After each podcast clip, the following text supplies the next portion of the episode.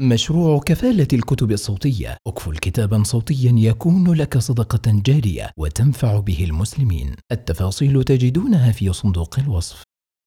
نتائج القراءة المعاصرة. إن الدعوة لقراءة جديدة ومعاصرة للنص الشرعي دعوة لها نتائج خطيرة. ومن ذلك واحد نزع الثقة بمصدر الدين. فهذه القراءة الجديدة للنص تفضي إلى نزع الثقة في مصدر الدين قرآنا وسنة من النفوس. اثنان إلغاء العمل بالقرآن الذي نزل ليكون مرجعا ومنهاجا للناس لأن كل إنسان سيفهم منه فهما مغايرا لفهم الآخر مما ينتج عنه ألا يكون هناك قانون عام يحتكم إليه جميع الناس. وذلك واضح عند الاحتجاج على أحدهم بآية من التنزيل. سيقول مباشرة هذا فهمك للآية ولا يلزمني؟ أو هذه قراءة ممكنة للقرآن من جملة قراءات كثيرة أخرى ممكنة؟ فان قيل له قال ابن عباس أو غيره من السلف قال رأي ابن عباس قراءة أخرى ممكنة. فالنتيجة إذن رفع القرآن الإلهي من الأرض ولا يبقى إلا القراءات البشرية النسبية المحتملة. وأما مراد الله من الآية الذي هو الحق الوحيد فلا يمكن الوصول إليه حسب زعمهم. يقول نصر حامد أبو زيد بفرض وجود دلالة ذاتية للنص القرآني فإن من المستحيل أن يدعي أحد مطابقة فهمه لتلك الدلالة. انتهى قوله. فبعد أن أنزل الله علينا هذا القرآن ليكون نورا مبينا يهدينا ويرشدنا ويخرجنا من الظلمات إلى النور يحاول هؤلاء قطع تلك الصلة بين العباد وبين ربهم ويزعمون استحالة وصول أحد من البشر إلى مراد الله. إن النتيجة الحتمية لهذا القول أن يصبح القرآن والسنة ألفاظا لا معاني لها يرجع إليها وبذلك تكون هذه الأمة كغيرها من الأمم التي عطلت العمل بالوحي الإلهي. فعن زياد بن لبيد رضي الله عنه قال ذكر النبي صلى الله عليه وسلم شيئا فقال وذاك عند أوان ذهاب العلم. قلت يا رسول الله وكيف يذهب العلم ونحن نقرأ القرآن ونقرئه أبناءنا ويقرئه أبناؤنا أبناءهم إلى يوم القيامة؟ قال ثكلتك أمك يا ابن أم لبيد. إن كنت لأراك من أفقه رجل بالمدينة. أوليس هذه اليهود والنصارى يقرؤون التوراة والإنجيل؟ لا ينتفعون مما فيهما بشيء. رواه ابن ماجه وصححه الألباني. ثلاثة ومن أخطر نتائج هذه القراءة إلغاء الفهم الصحيح للدين. فالقراءة الجديدة للنص الشرعي بما أنها قراءة محرفة للنص باحتمالات غير متناهية وبما أنها شأن شخصي فردي. وبما أننا الآن في زمن تغيرت ظروفه جذريا عما كان عليه الأمر من قبل فإنها ستكون قراءة ناسخة للدين الصحيح الذي تناقلته أجيال الأمة من العهد النبوي إلى الآن. فهذه القراءة الجديدة سينشأ عنها دين يمكن أن يسمى أي شيء إلا الإسلام. وقد اعتمد بعض هؤلاء المحرفين تعبيرا عن الفهم الجديد للدين مصطلح الرسالة الثانية للإسلام أو الوجه الثاني لرسالة الإسلام، إشارة إلى أن الرسالة الأولى هي التي استقر عليها فهم الأمة للإسلام، والرسالة الثانية هي الرسالة الحقيقية التي لم تفهم، والتي آن أوان فهمها لتكون هي الدين الحق الذي تبشر به القراءة الجديدة. إن الفهم الجديد لدين الذي تنتجه هذه القراءة هو فهم قد ينتهي من حيث المبدأ إلى مخالفة كل ما هو سائد من فهم سواء تعلق الأمر بالمرتكزات العقدية أو بالشرائع والأخلاق. فالإسلام الذي يتحدثون عنه في هذه القراءة المعاصرة ليس هو الإسلام الذي أنزله الله عز وجل على محمد صلى الله عليه وسلم وقال إن الدين عند الله الإسلام وما اختلف الذين أوتوا الكتاب إلا من بعد ما جاءهم العلم بغيا بينهم. ومن يكفر بآيات الله فإن الله سريع الحساب. وقال ومن يبتغ غير الإسلام دينا فلن يقبل منه وهو في الآخرة من الخاسرين. وإنما إسلام جديد منفتح وغير مغلق وغير مكتمل. بعكس ما أراده الباري عز وجل. اليوم أكملت لكم دينكم وأتممت عليكم نعمتي ورضيت لكم الإسلام دينا. فالإسلام الجديد العصري المستنير ليس من الضروري أن يقوم على خمسة أركان. فالشهادتان في الدين الجديد ليس لهما مدلول إيماني لأنه في حقيقة الأمر وطبقا لمقتضيات العصر لا تعني الشهادة التلفظ بهما أو كتابتهما. إنما تعني الشهادة على العصر. فليست الشهادتان اذا إعلانا لفظيا عن الألوهية والنبوة بل الشهادة النظرية والشهادة العلمية على قضايا العصر وحوادث التاريخ. أما الجزء الثاني من الشهادة فليس من الإسلام لأن المسلمين هم الذين أضافوها إذ كان الإسلام في البداية دعوة إلى لقاء كل الأديان. وليس من الضروري أن يحتشد الناس جماعات في مسجد لإقامة الصلاة وذلك لأن الصلاة مسألة شخصية وليست واجبة وقد فرضت أصلا لتليين عريكة العربي وتعويده على الطاعة للقائد وتغني عنها رياضة اليوغا وهو ما غفل عنه الفقهاء.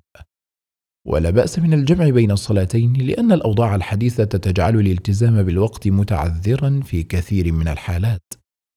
والزكاة أيضا ليست واجبة وإنما هي اختيارية كما أنها لا تؤدي الغرض لأنها تراعي معهود العرب في حياتهم التي كانوا عليها فهي تمس الثروات الصغيرة والمتوسطة أكثر مما تمس الثروات الضخمة. والصوم كذلك ليس فرضا وإنما هو للتخيير وهو مفروض على العربي فقط لأنه مشروط بالبيئة العربية ولذلك فالصوم بالنسبة للمسلم غير العربي مجرد دلالة وعبرة دينية. بل إن الصوم يحرم على المسلمين في العصر الحاضر لأنه يقلل الإنتاج. أما الحج فليس من الضروري أن يقام بطقوسه المعروفة إذ يغني عنه الحج العقلي أو الحج الروحي. وعلى هذا الأساس من التأصل للفهم الجديد. ألغت هذه القراءة الحدود باعتبارها أحكاما تاريخية لا تناسب عصرنا وهي عقوبات وحشية همجية بغيضة. ونظام الإرث الذي يميز بين الرجل والمرأة لا يتلائم مع هذا العصر فيجب أن يلغى. وأنظمة الأسرة نظام القوامة نظام الطلاق نظام الحضانة نظام التعدد حرمة الإجهاض لا تنسجم مع تطورات العصر. فيجب أن تلغى أو تعدل لمنافاتها للعدل والمساواة بين الرجل والمرأة. والقراءة المتأنية للقرآن لا يمكن أن تؤدي إلا إلى منع تعدد الزوجات كما يقول أركون. وانتهت هذه القراءة أيضا إلى ما يشبه إباحة بعض أنواع من الزنا وإخراجه من دائرة التجريم الذي أثبتته قطعيات النصوص.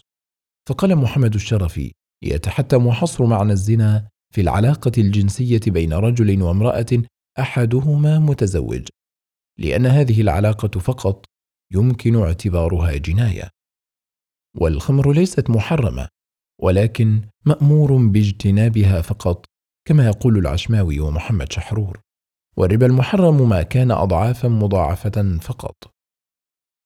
وهكذا يتم طمس الإسلام الرباني الذي أرسل به محمد صلى الله عليه وسلم وإبراز الإسلام المخترع بأركانه الجديدة والعصرية والمفتوحة والقابلة لكل الأفهام والتأويلات التي لا تتوقف عند حد معين لأنه لا حدود يمكن الوقوف عندها.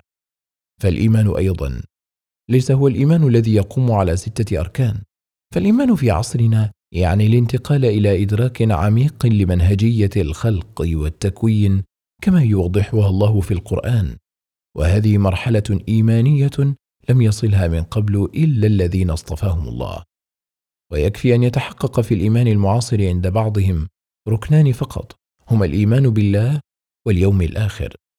وعند البعض الآخر الإيمان بالله والاستقامة. والقصد من ذلك هو إدخال النصارى واليهود في مفهوم الإيمان والإسلام واعتبارهم ناجين يوم القيامة وعند طائفة ثالثة. يفتح المجال للبوذية وكل الأديان الوضعية للدخول في سفينة النجاة لأنه يعسر على المؤمن في عالم اليوم أن يهمل التحديات التي تمثلها الأديان الأخرى المخالفة لدينه الموروث. فليس من الحكمة الإلهية أن أحكم أنا المسلم على ثلاثة أرباع البشرية من معاصري غير المسلمين بالذهاب إلى الجحيم. فلفظ المسلم والمؤمن يشمل عندهم اليهود والنصارى وغيرهم. نظرا لتطور المفاهيم الاجتماعية والوطنية والسياسية. ومفهوم ملة إبراهيم والتي تعني التوحيد تطورت إلى معنى وحدة الأديان. والشرك بالله عز وجل لم يعد هو التوجه بالعبادة إلى غير الله عز وجل. وإنما أصبح يعني الثبات في هذا الكون المتحرك وعدم التطور بما يتناسب مع الشروط الموضوعية المتطورة دائما. فالتخلف شرك والتقدم توحيد. إن التوحيد هو توحيد الأمة والفكر وليس توحيد الآلهة. والفن بما فيه من رقص وموسيقى من شعب الإيمان والتوحيد. والغيبيات عموما كالعرش والكرسي والملائكة والجن والشياطين والصراط والسجلات وغير ذلك. ليست إلا تصورات أسطورية. والعالم الآخر أسطورة اخترعها الكهنة ليسيطروا على الناس ويحكموهم. والبعث الذي يريده القرآن والنبي صلى الله عليه وسلم ليس هو البعث بعد الموت وإنما هو البعث من عالم الطفولة والتخلف إلى عالم التقدم والوعي. قد لا يكون البعث واقعة مادية تتحرك فيها الجبال وتخرج لها الأجساد بل يكون البعث هو بعث الحزب وبعث الأمة وبعث الروح فهو واقعة شعورية تمثل لحظة اليقظة في الحياة في مقابل لحظة الموت والسكون. وحديث القرآن عن اللوح المحفوظ هو صورة فنية الغاية منها إثبات تدوين العلم فالعلم المدون أكثر دقة من العلم المحفوظ في الذاكرة أو المتصور في الذهن. وإن المرء لكي يكون مسلما لا يحتاج إلى الإيمان بالجن والملائكة فالإيمان ما وقر في القلب وصدقه العمل. والجنة والنار هما النعيم والعذاب في هذه الدنيا وليس في عالم آخر يحشر فيه الإنسان بعد الموت. الدنيا هي الأرض والعالم الآخر هو الأرض. الجنة ما يصيب الإنسان من خير في الدنيا والنار ما يصيب الإنسان من شر فيها. وأمور المعاد هي الدراسات المستقبلية بلغة العصر والكشف عن نتائج المستقبل ابتداء من حسابات الحاضر. وأن المقصود بالنفخ في الصور وقيام الساعة صراع المتناقضات. أما الحور العين والملذات فهي تعبير عن الفن والحياة بدون قلق. فطريقة هؤلاء القوم تفسير النصوص الشرعية بالتأويلات الفاسدة المتضمنة تكذيب الرسول صلى الله عليه وسلم فحسبهم ذلك بطلانا. وقد صدق فيهم قول النبي صلى الله عليه وسلم سيكون في آخر أمتي أناس يحدثونكم ما لم تسمعوا أنتم ولا آباؤكم فإياكم وإياهم رواه مسلم. وفي لفظ يكون في آخر الزمان دجالون كذابون. يأتونكم من الأحاديث بما لم تسمعوا أنتم ولا آباؤكم. فإياكم وإياهم لا يضلونكم ولا يفتنونكم رواه مسلم. في الهامش سمي دجالا لتمويهه على الناس وتلبيسه وتزيينه الباطل. نعود إلى النص. وأما زعم بعضهم بأن هذا من التجديد في الدين الذي أخبر به النبي صلى الله عليه وسلم كما روى أبو داود. إن الله يبعث لهذه الأمة على رأس كل مائه سنة من يجدد لها دينها. فليس بصحيح لأن المقصود بالتجديد إحياء من درس من معالم هذا الدين الذي كان عليه النبي صلى الله عليه وسلم وأصحابه ومن تبعهم بإحسان. لا الإتيان بدين جديد مخترع. يتناقض مع ما كان عليه النبي صلى الله عليه وسلم وأصحابه وأئمة القرون المفضلة. فالدين أصله ثابت لا يتبدل ولا يتغير ولكن تعلق الأدران والأوهام والأغلاط بالدين في عقول الناس وتصرفاتهم هو الذي يحتاج إلى تجديد. وقد صدر عن مجمع الفقه الإسلامي بخصوص القراءة الجديدة للقرآن ما يلي.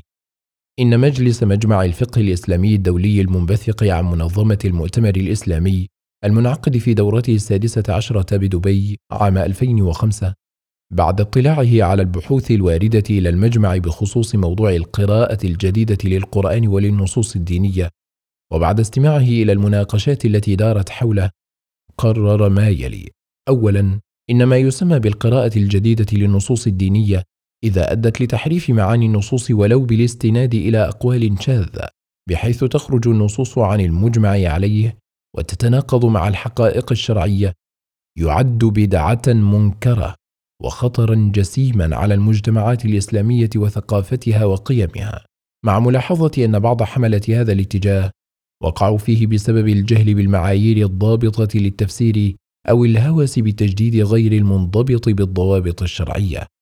وتتجلى بوادر استفحال الخطر في تبني بعض الجامعات منهج هذه القراءات ونشر مقولاتها بمختلف وسائل التبليغ والتشجيع على تناول موضوعاتها في رسائل جامعية ودعوة رموزها إلى المحاضرة والإسهام في الندوات المشبوهة والإقبال على ترجمة ما كتب من آرائها بلغات أجنبية ونشر بعض المؤسسات لكتبهم المسمومة. ثانيا اصبح التصدي لتيار هذه القراءات من فروض الكفاية ومن وسائل التصدي لهذا التيار وحسم خطره ما يلي. واحد دعوة الحكومات الإسلامية إلى مواجهة هذا الخطر الداهم وتجلية الفرق بين حرية الرأي المسؤولة الهادفة المحترمة للثوابت وبين الحرية المنفلتة الهدامة.